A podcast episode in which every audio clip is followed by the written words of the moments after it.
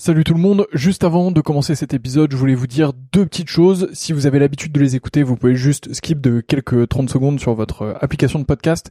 Sinon, je voulais vous dire deux choses. La première, c'est que euh, j'ai récemment acheté un distributeur de verre à vin qui sont vraiment maxi stylés. Je dis pas ça parce que c'est moi qui les vends, je dis vraiment ça parce qu'ils sont très beaux. Moi, je les ai et je prends un énorme plaisir à déguster avec. Donc le nom du site c'est betterwinetaste.com, betterwinetaste.com, tout collé, vous allez dessus. Les verres sont fabriqués en Allemagne, c'est des verres euh, qui sont euh, issus de l'entreprise Eich, euh, donc c'est vraiment très très beau, franchement le, buvant est très fin, les pieds sont magnifiques, je vous les recommande vraiment, c'est un plaisir, il y a toute une gamme, il y a un verre un peu universel pour le rouge, un verre universel pour le blanc, et ensuite il y a des verres qui dépendent un peu plus des régions, Bordeaux, Bourgogne, etc. Enfin ça vous avez l'habitude, c'est vraiment très cool. donc bah si vous commandez dessus, euh, vraiment c'est stylé. Et euh, d'ailleurs, on fait aussi des prix B2B et des offres B2B. Donc si vous êtes vous-même producteur de vin ou si vous travaillez dans le milieu du vin et que vous souhaitez faire des coffrets, que vous souhaitez faire une collection euh, de verres particuliers, que vous souhaitez les faire graver pour votre domaine, votre château, pour recevoir, bah voilà, dites-moi, envoyez-moi un message. c'est une super manière de soutenir ce podcast. Et, et en plus, bah, c'est bénéf pour tout le monde. Donc mon adresse mail, c'est vsurvin.gmail.com vsurvin à gmail.com. Vous m'envoyez un message là-dessus et euh, bah, on fera quelque chose ensemble. Et sinon, bah, betterwinetaste.com et vous avez un code promo POTE euh, qui vous donne droit, je crois, à la livraison gratuite. Donc P-O-T-E-S. Vous avez la livraison gratuite surtout. Donc, euh, bah, c'est plutôt cool euh, pour vous. Deuxième point que je voulais vous dire, donc ça c'était le premier. Deuxième point, et après je vous laisse avec ce podcast, c'est que, euh, bah, comme vous le voyez, je m'investis de plus en plus dans le milieu du vin. J'ai vraiment envie de faire quelque chose dans le domaine, et donc du coup, je voudrais lancer une offre euh, qui consiste à faire votre cave à vin. Euh, donc, bah, si vous êtes dans le milieu du vin ou pas, et c'est un peu plus ou pas d'ailleurs, et que vous souhaitez bah, que je fasse un peu votre cave à vin, que je m'occupe un peu de vous, qu'on définisse un peu vos goûts ensemble, que je vous transmette mes trouvailles et que je vous envoie tout ça. L'objectif c'est de faire un système euh, un peu tout en un qui vous permet de d'avoir euh, bah, tout ce que vous voulez, que ce soit euh, patrimonial pour transmettre ou alors pour vous faire plaisir, pour être avec les copains ou un peu des deux. donc voilà, bah pareil, vous m'envoyez un mail v sur 20 gmail.com. Il n'y a pas encore de site web, donc bah désolé, mais mais en tout cas, bah, vous m'envoyez un mail et on pourra travailler ensemble avec grand plaisir. Donc voilà, vous savez tout. La première chose c'est betterwinetaste.com avec le code promo POTE, vous avez la livraison gratuite et vous allez voir des verres vraiment de fou furieux. Euh, et si vous êtes pro, euh, n'hésitez pas à m'envoyer un mail et on voit ça ensemble. Et euh, bah, de l'autre côté, je serais ravi de m'occuper de vos caves à vin, de vous trouver les meilleurs vins possibles pour ce que vous voulez, de vous faire une belle offre sur mesure et tout ça. Donc, bah, envoyez-moi un message et on fait ça ensemble. Voilà, je vous laisse tranquille. Bonne écoute, à bientôt.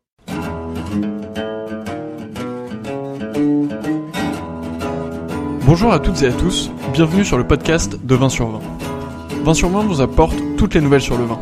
Cavistes, producteurs, propriétaires, négociants, viticulteurs, ces hommes et femmes n'auront plus aucun secret pour vous. Aujourd'hui, je reçois Théodore, le caviste et sommelier du Barave, un excellent bar à vin dans le 3e arrondissement de Paris. Si vous le cherchez, il se trouve au 6 rue Charles-François Dupuis. Une chose est sûre, vous vous y régalerez. Si cet épisode vous plaît, je vous invite à le partager et à lui donner une bonne note.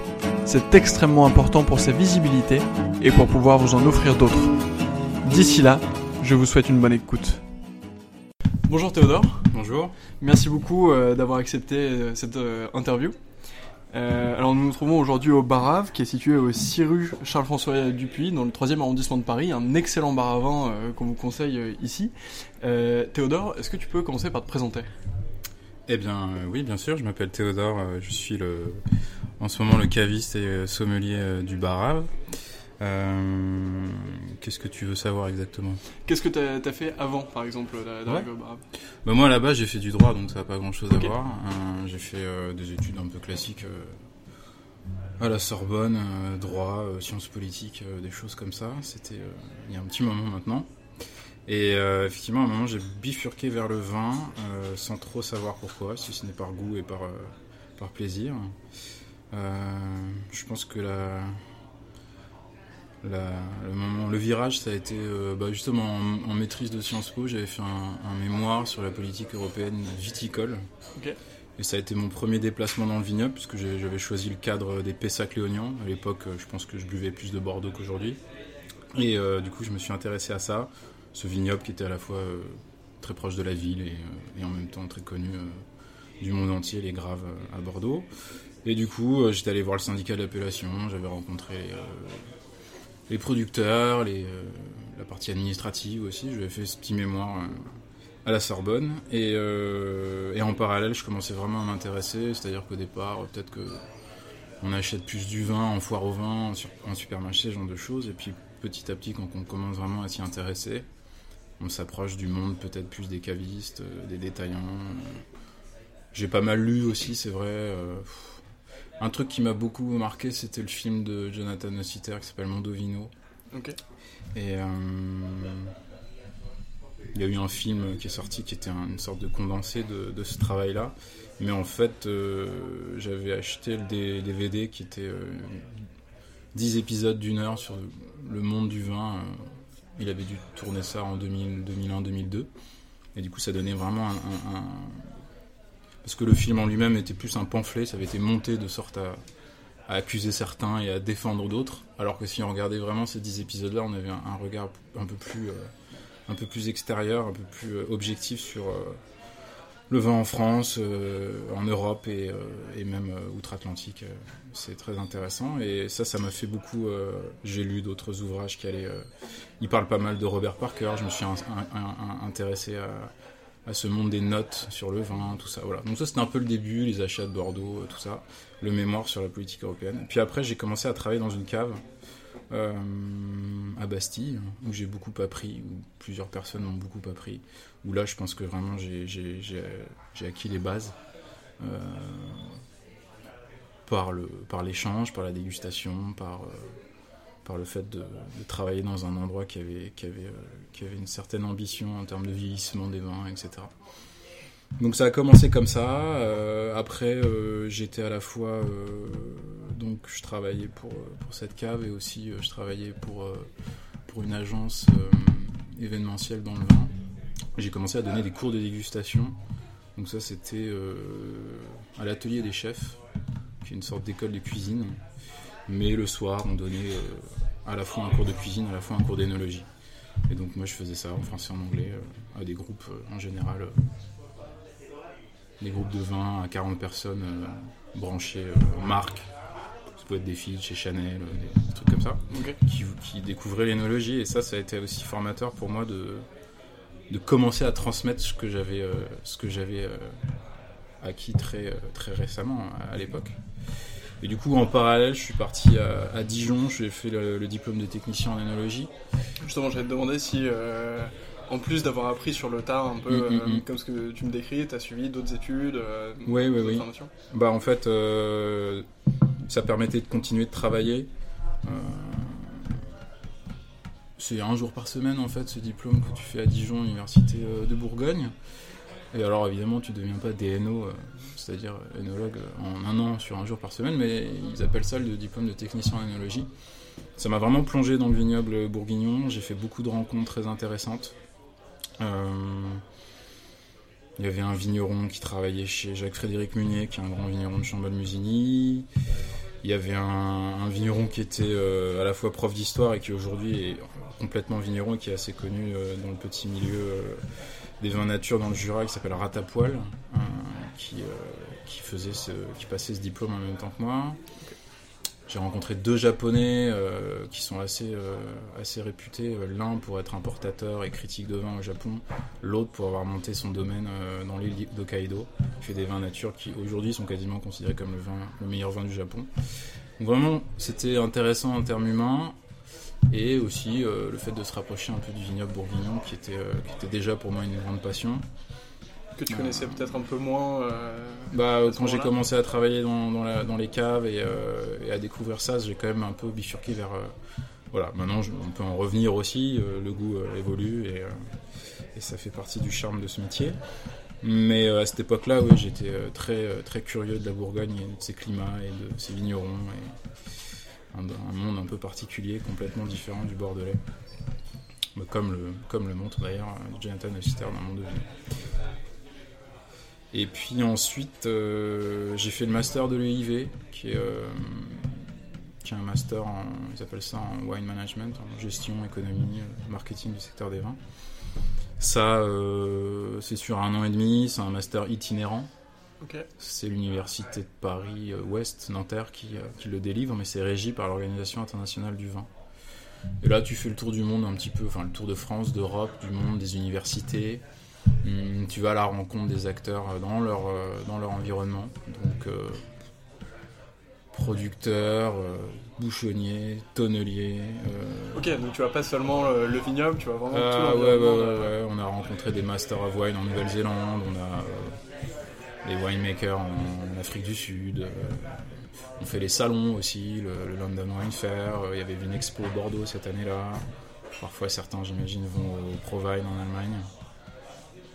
Euh, c'est un master assez intéressant. Après, euh, on y trouve un petit peu ce, que, ce que, chacun cherche. C'est un peu, faut quand même y mettre du sien, pas hésiter à rajouter des rendez-vous par-ci par-là. quand on est sur place, autant en profiter.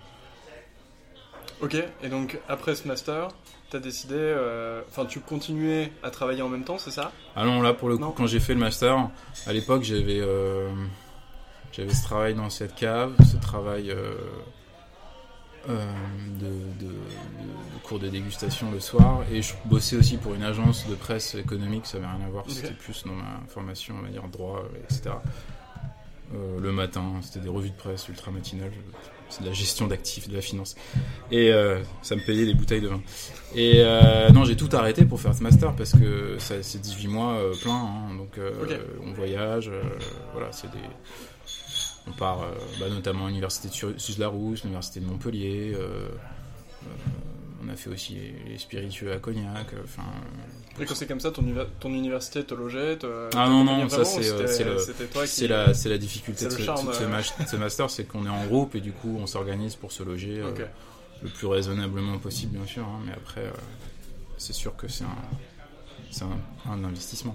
Et au, cours euh, de cette année et demie d'études, c'est mm. vraiment ce moment où tu as pu rencontrer en, en profondeur l'ensemble des acteurs du domaine du vin. Euh, enfin, peut-être pas l'ensemble, mais en tout cas une bah, partie. Ça a été, un gros plus pour la partie euh, étrangère, si tu veux. Euh, tu conserves des liens avec eux aujourd'hui? Ah, J'ai beaucoup de liens, j'ai pas mal de liens avec certains de mes, de mes camarades de, master. C'était vraiment une, une, une, comment dire, une expérience humaine très intéressante.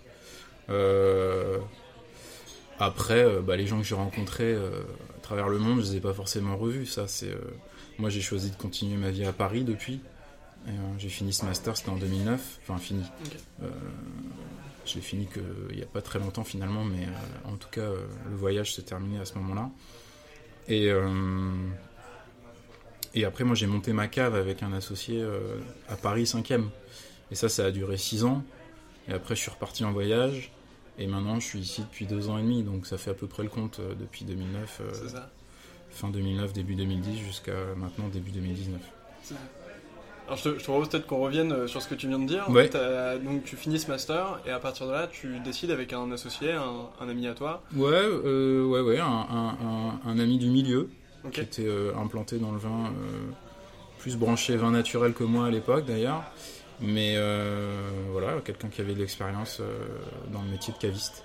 Ok, et là vous vous dites on monte, euh, on monte notre truc Oui, ça a pris. On, quand je travaillais pour la cave à Bastille, on se croisait souvent sur les salons, donc on discutait de vin. voilà, on, s'est retrouvé sur, ce, sur cette idée de projet-là. Lui, ça faisait longtemps qu'il avait ça mais il passait, en tête, mais il passait pas vraiment le, la seconde. Et peut-être que moi j'ai accéléré un petit peu ce mouvement-là.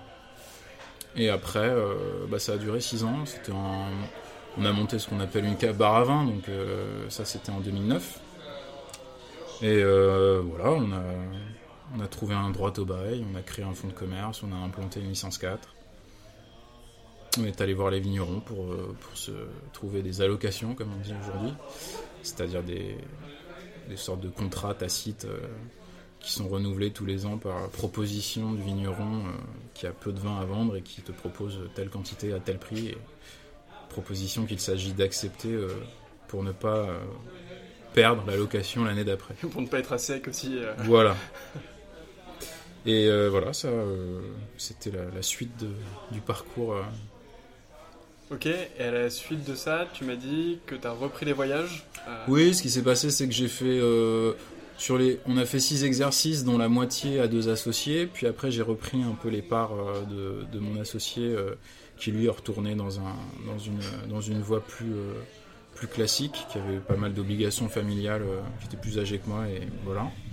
Il n'avait pas eu peut-être le temps de développer davantage ce projet-là. Moi, j'ai fait le choix de continuer. j'ai eu deux petits associés dormants qui sont venus un peu me seconder dans l'aventure. Et puis j'ai refait trois exercices et, puis euh, un hacker s'est présenté euh, au bout de six ans. Moi j'ai eu l'opportunité de conserver mes allocations et de, vendre le fonds de commerce. Et, euh, c'était l'occasion de, changer d'air.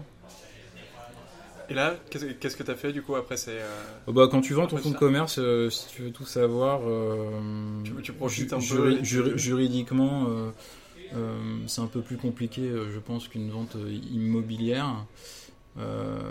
du coup, il y avait un délai qui, qui faisait que, que ce soit un notaire ou un avocat, le, produit du fonds, la somme qui correspond au rachat, est bloqué pendant un petit temps pour, pour que tout. soit vérifié au niveau des tout ce qui est crédit débit.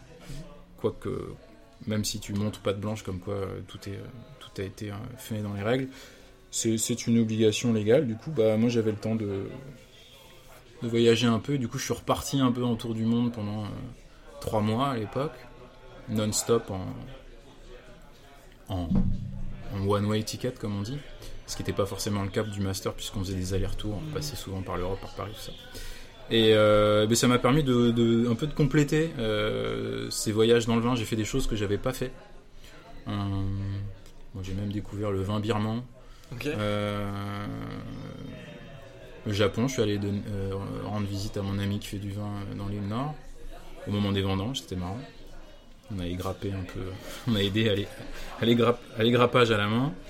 Euh, je suis allé dans l'Oregon, j'ai rencontré pas mal de vignerons dans l'Oregon, c'est une, chouette région, c'est un peu le, Bourgogne de, des États-Unis, même si c'est très différent, mais bon, c'est le cépage, cépage majoritaire en rouge, c'est le, pinot noir là-bas, donc c'était intéressant aussi pour moi.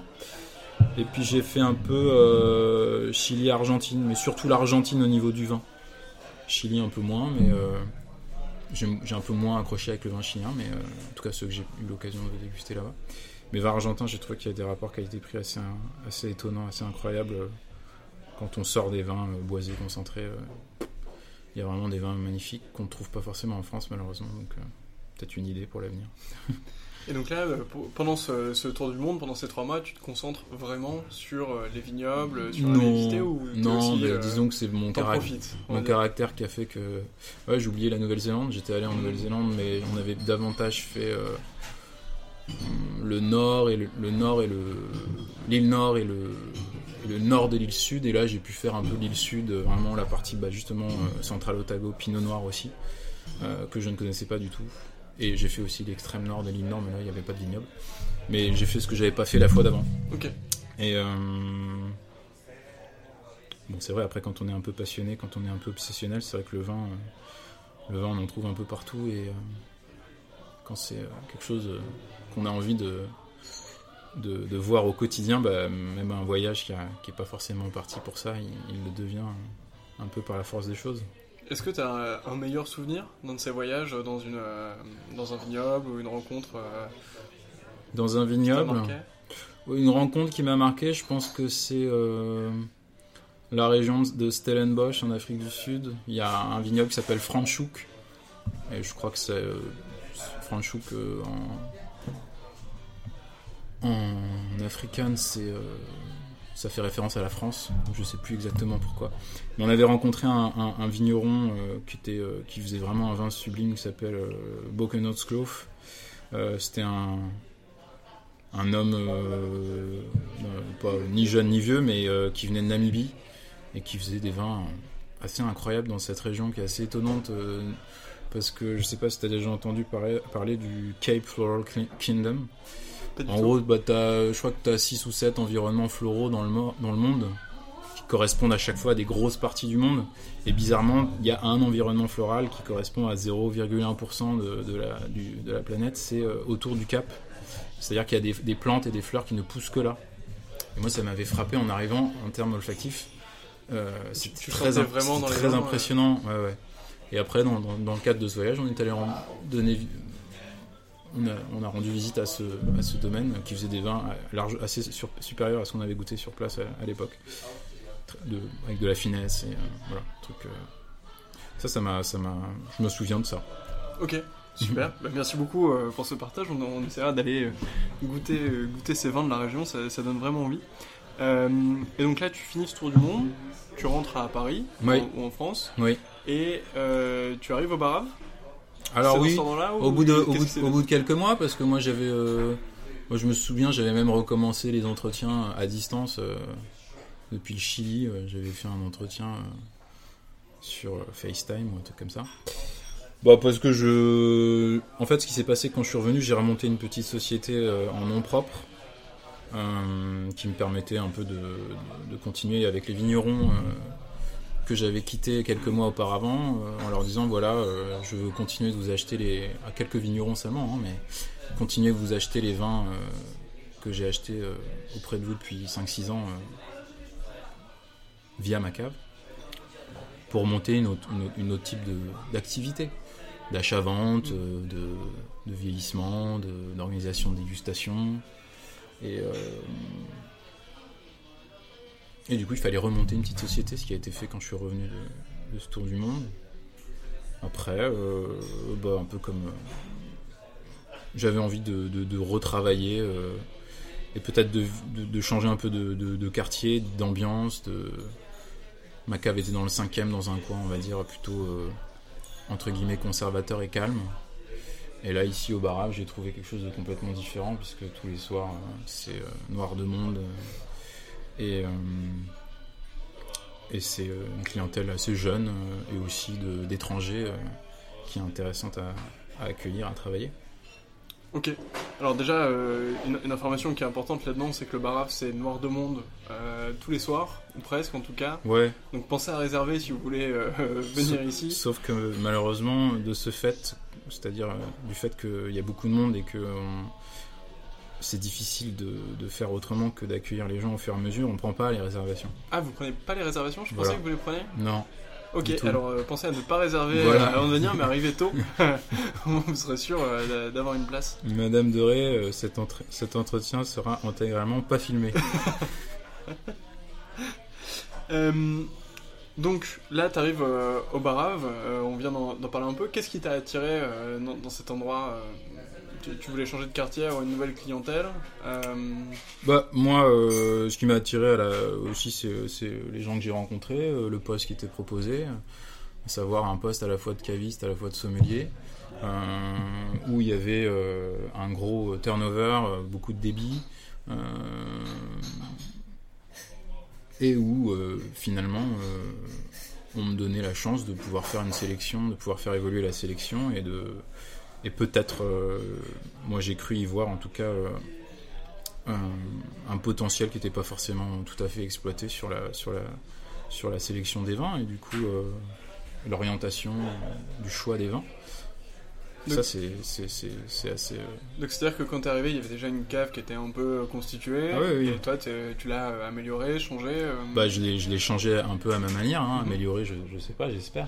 Euh, Oui, effectivement, il y a une cave ici qui existe depuis 12 ans maintenant. Enfin, le bar existe depuis 12 ans, donc la cave, je crois que ça fait une dizaine d'années. Et euh, moi, je suis arrivé qu'il y a deux ans et demi, hein, donc euh, c'est euh, c'est un, un lieu qui a une histoire pas ancienne, mais, mais presque. Qu- Qu'est-ce que t'as changé par exemple en, en arrivant? Bah, moi, je suis arrivé avec mon bagage en tête, si tu veux, de, de tout ce qui est le fruit de tout ce dont on vient de parler. Et du coup, bah, il fallait bien que je fasse une sélection qui était à mon image, entre guillemets, ou en tout cas où je, puisse me retrouver et, arriver à, présenter euh, les vins que, je pensais être les plus, euh, les plus, euh, plus agréables à travailler, à proposer à, la clientèle. Donc je, je sais pas, j'ai peut-être euh, essayé de, rafraîchir un peu tout ça, de, de, de garder certaines choses et puis de, faire évoluer d'autres. On a pas mal développé, je pense, euh, bah, la gamme, euh, la gamme justement allocation bourguignonne où il n'y avait pas grand-chose. On a pas mal développé tout ce qui est de l'ordre de, la biodynamie et des vins naturels. Où moi aussi, je me suis un peu pris au jeu depuis euh, depuis quelques années maintenant. Et aussi la gamme de vins étrangers. euh, qui, qui quand même se développe pas mal euh, à Paris. On a, on a, des vins. on, importe maintenant en France des vins étrangers, je pense, qui, n'existaient pas sur le marché il y a quelques années. En tout cas à Paris, en France, puisque le- la France reste un pays assez fermé là-dessus, puisqu'on a beaucoup de vins et euh, on est assez, euh, entre guillemets. euh, Conservateur sur, Oui. sur, ce qu'on boit et euh, Pierre peu- aussi. peu- Oui, oui, bien sûr. mais- Voilà, donc on a essayé de faire ça. On a essayé de. Parce que je suis pas tout seul, hein, je suis... on est toujours un binôme en cave.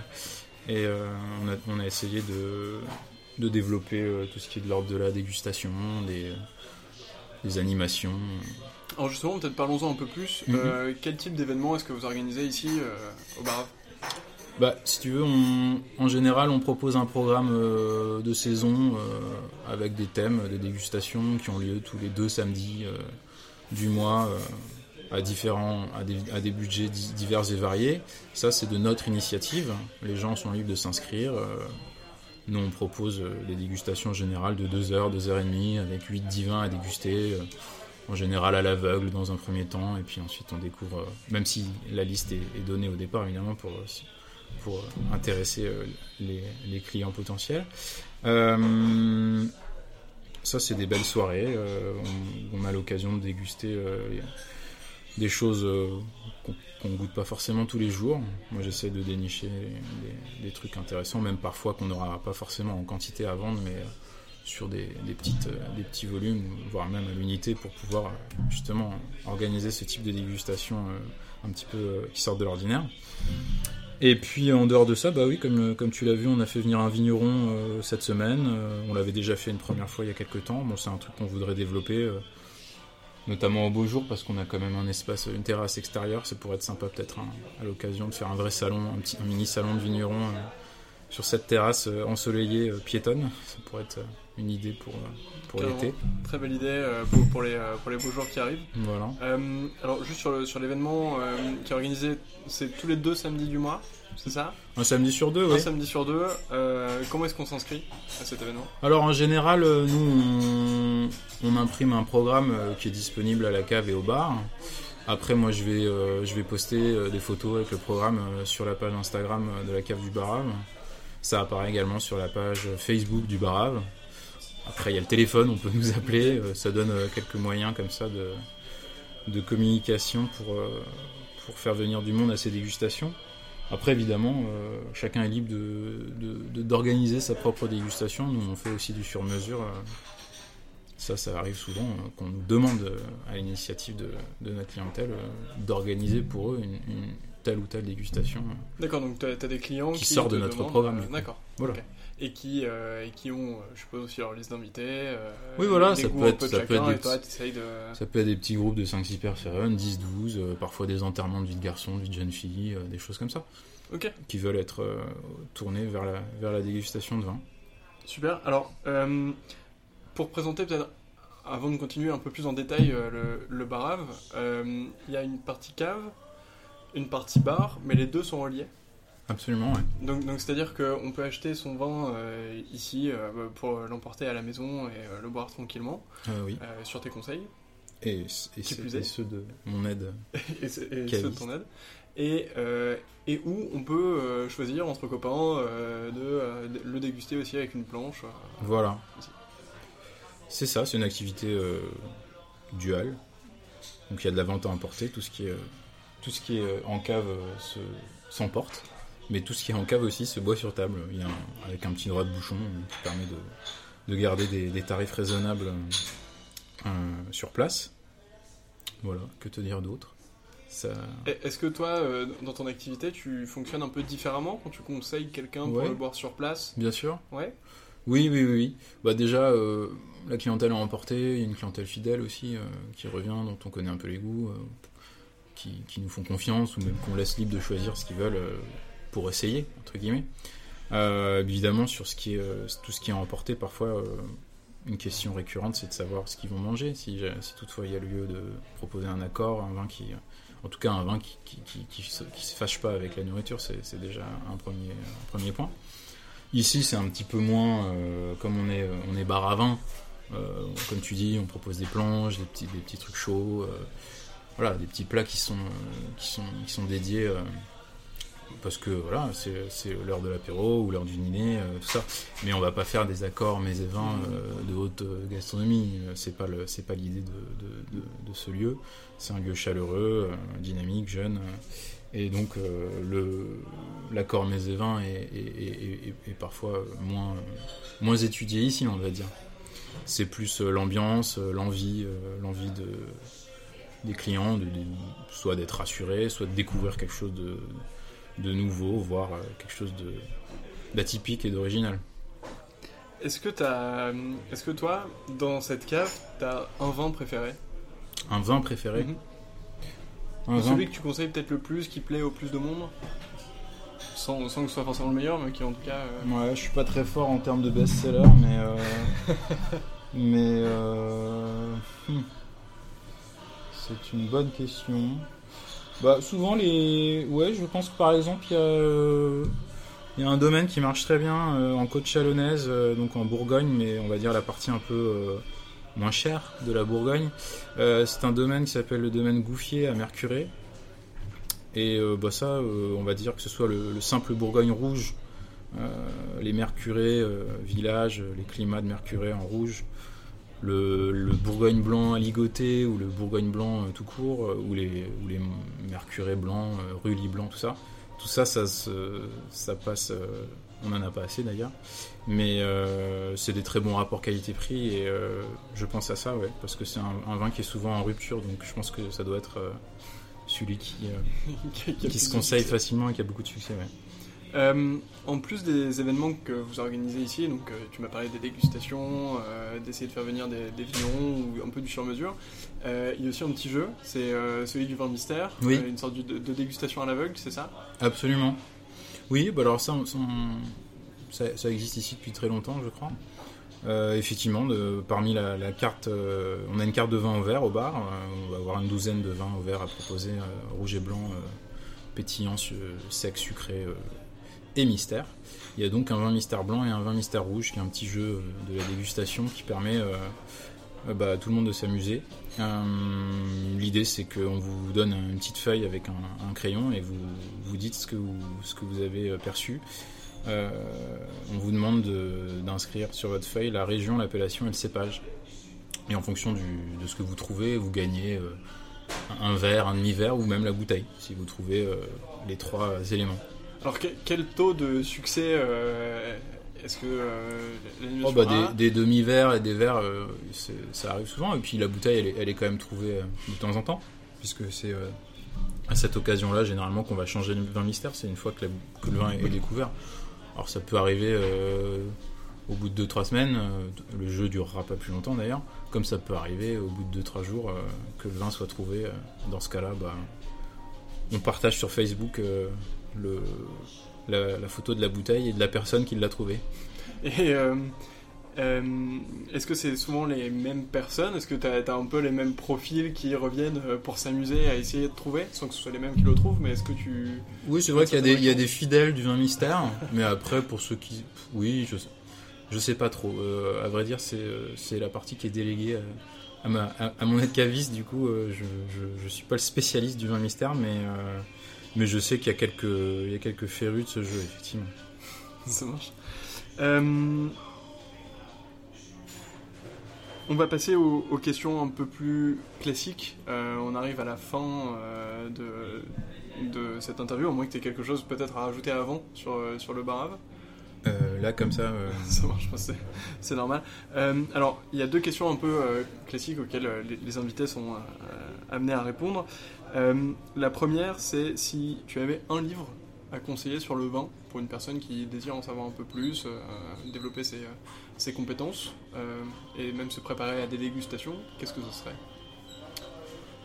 Bah, Au risque de, de, répondre un peu à côté, euh, peut-être pas forcément un livre sur le vin, mais euh, moi ce qui m'a marqué euh, par rapport à l'univers, euh, on va dire, euh, de la dégustation, euh, je suis très Bourgogne, etc. Notamment parce que ce sont des vins, euh, on va dire, euh, sont des vins plus d'esprit que de matière. Et bah, je pense que le livre, ce qui est intéressant d'emporter, c'est peut-être le parfum de, Patrick Suskind, qui est un, livre sur tout cet univers olfactif. Alors après, euh, sinon je sais que Jim Harrison, qui est un, grand écrivain américain, a pas mal écrit sur, le, sur les paysages, sur les voyages, sur le, la vie des hommes, mais il y a toujours des, pas mal de liens avec le vin dans la, dans la, dans la littérature de Jim Harrison. Et notamment fan du domaine Tempier à Bandol. Ok. Il en parle beaucoup. Ça marche. Alors euh, on, a, on, a, bien noté euh, ces deux livres. C'est drôle que tu parles du parfum parce que euh, on est aussi en train de le lire euh, de, de, notre côté. D'accord. C'est assez drôle. La deuxième question, c'est si si tu devais partir sur une île déserte et euh, que tu ne pouvais emporter qu'une seule bouteille avec toi, euh, avec l'objectif de la boire quand même à un moment donné, euh, laquelle ce serait? Bah, je pense, euh, je pense pour pouvoir en boire pendant, parce que là le problème du vin une fois qu'il est ouvert, c'est qu'il s'oxyde.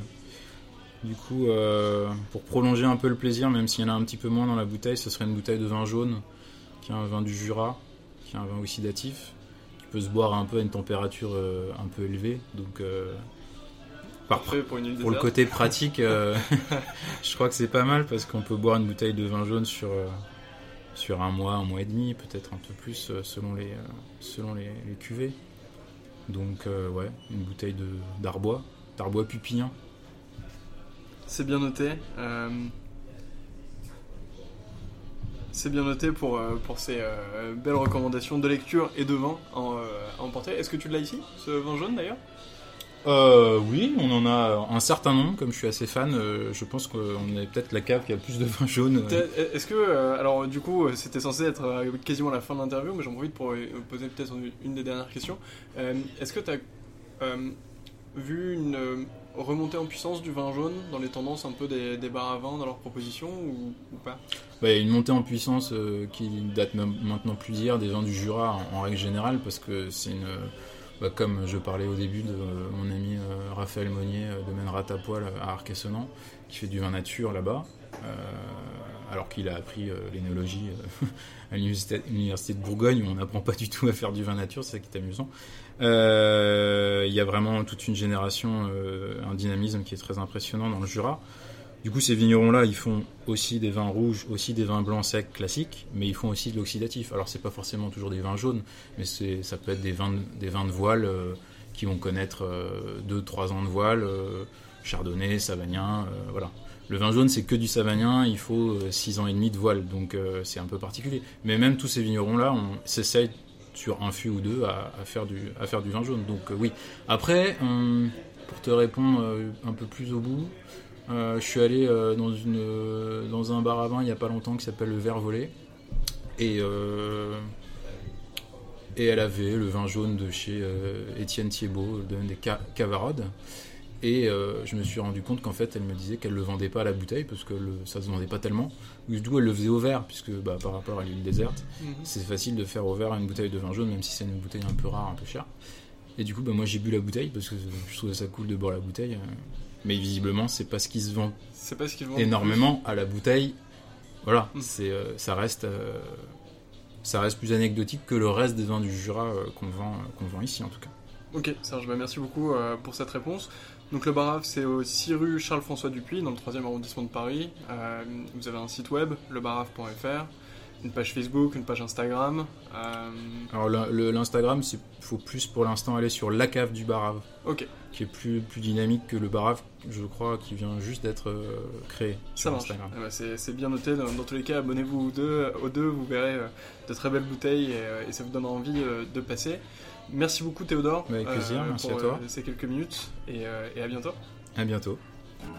C'est déjà la fin de cet épisode. Merci beaucoup de l'avoir écouté. S'il vous a plu, je vous invite à l'aimer et à le partager autour de vous. A très vite sur 20 sur 20.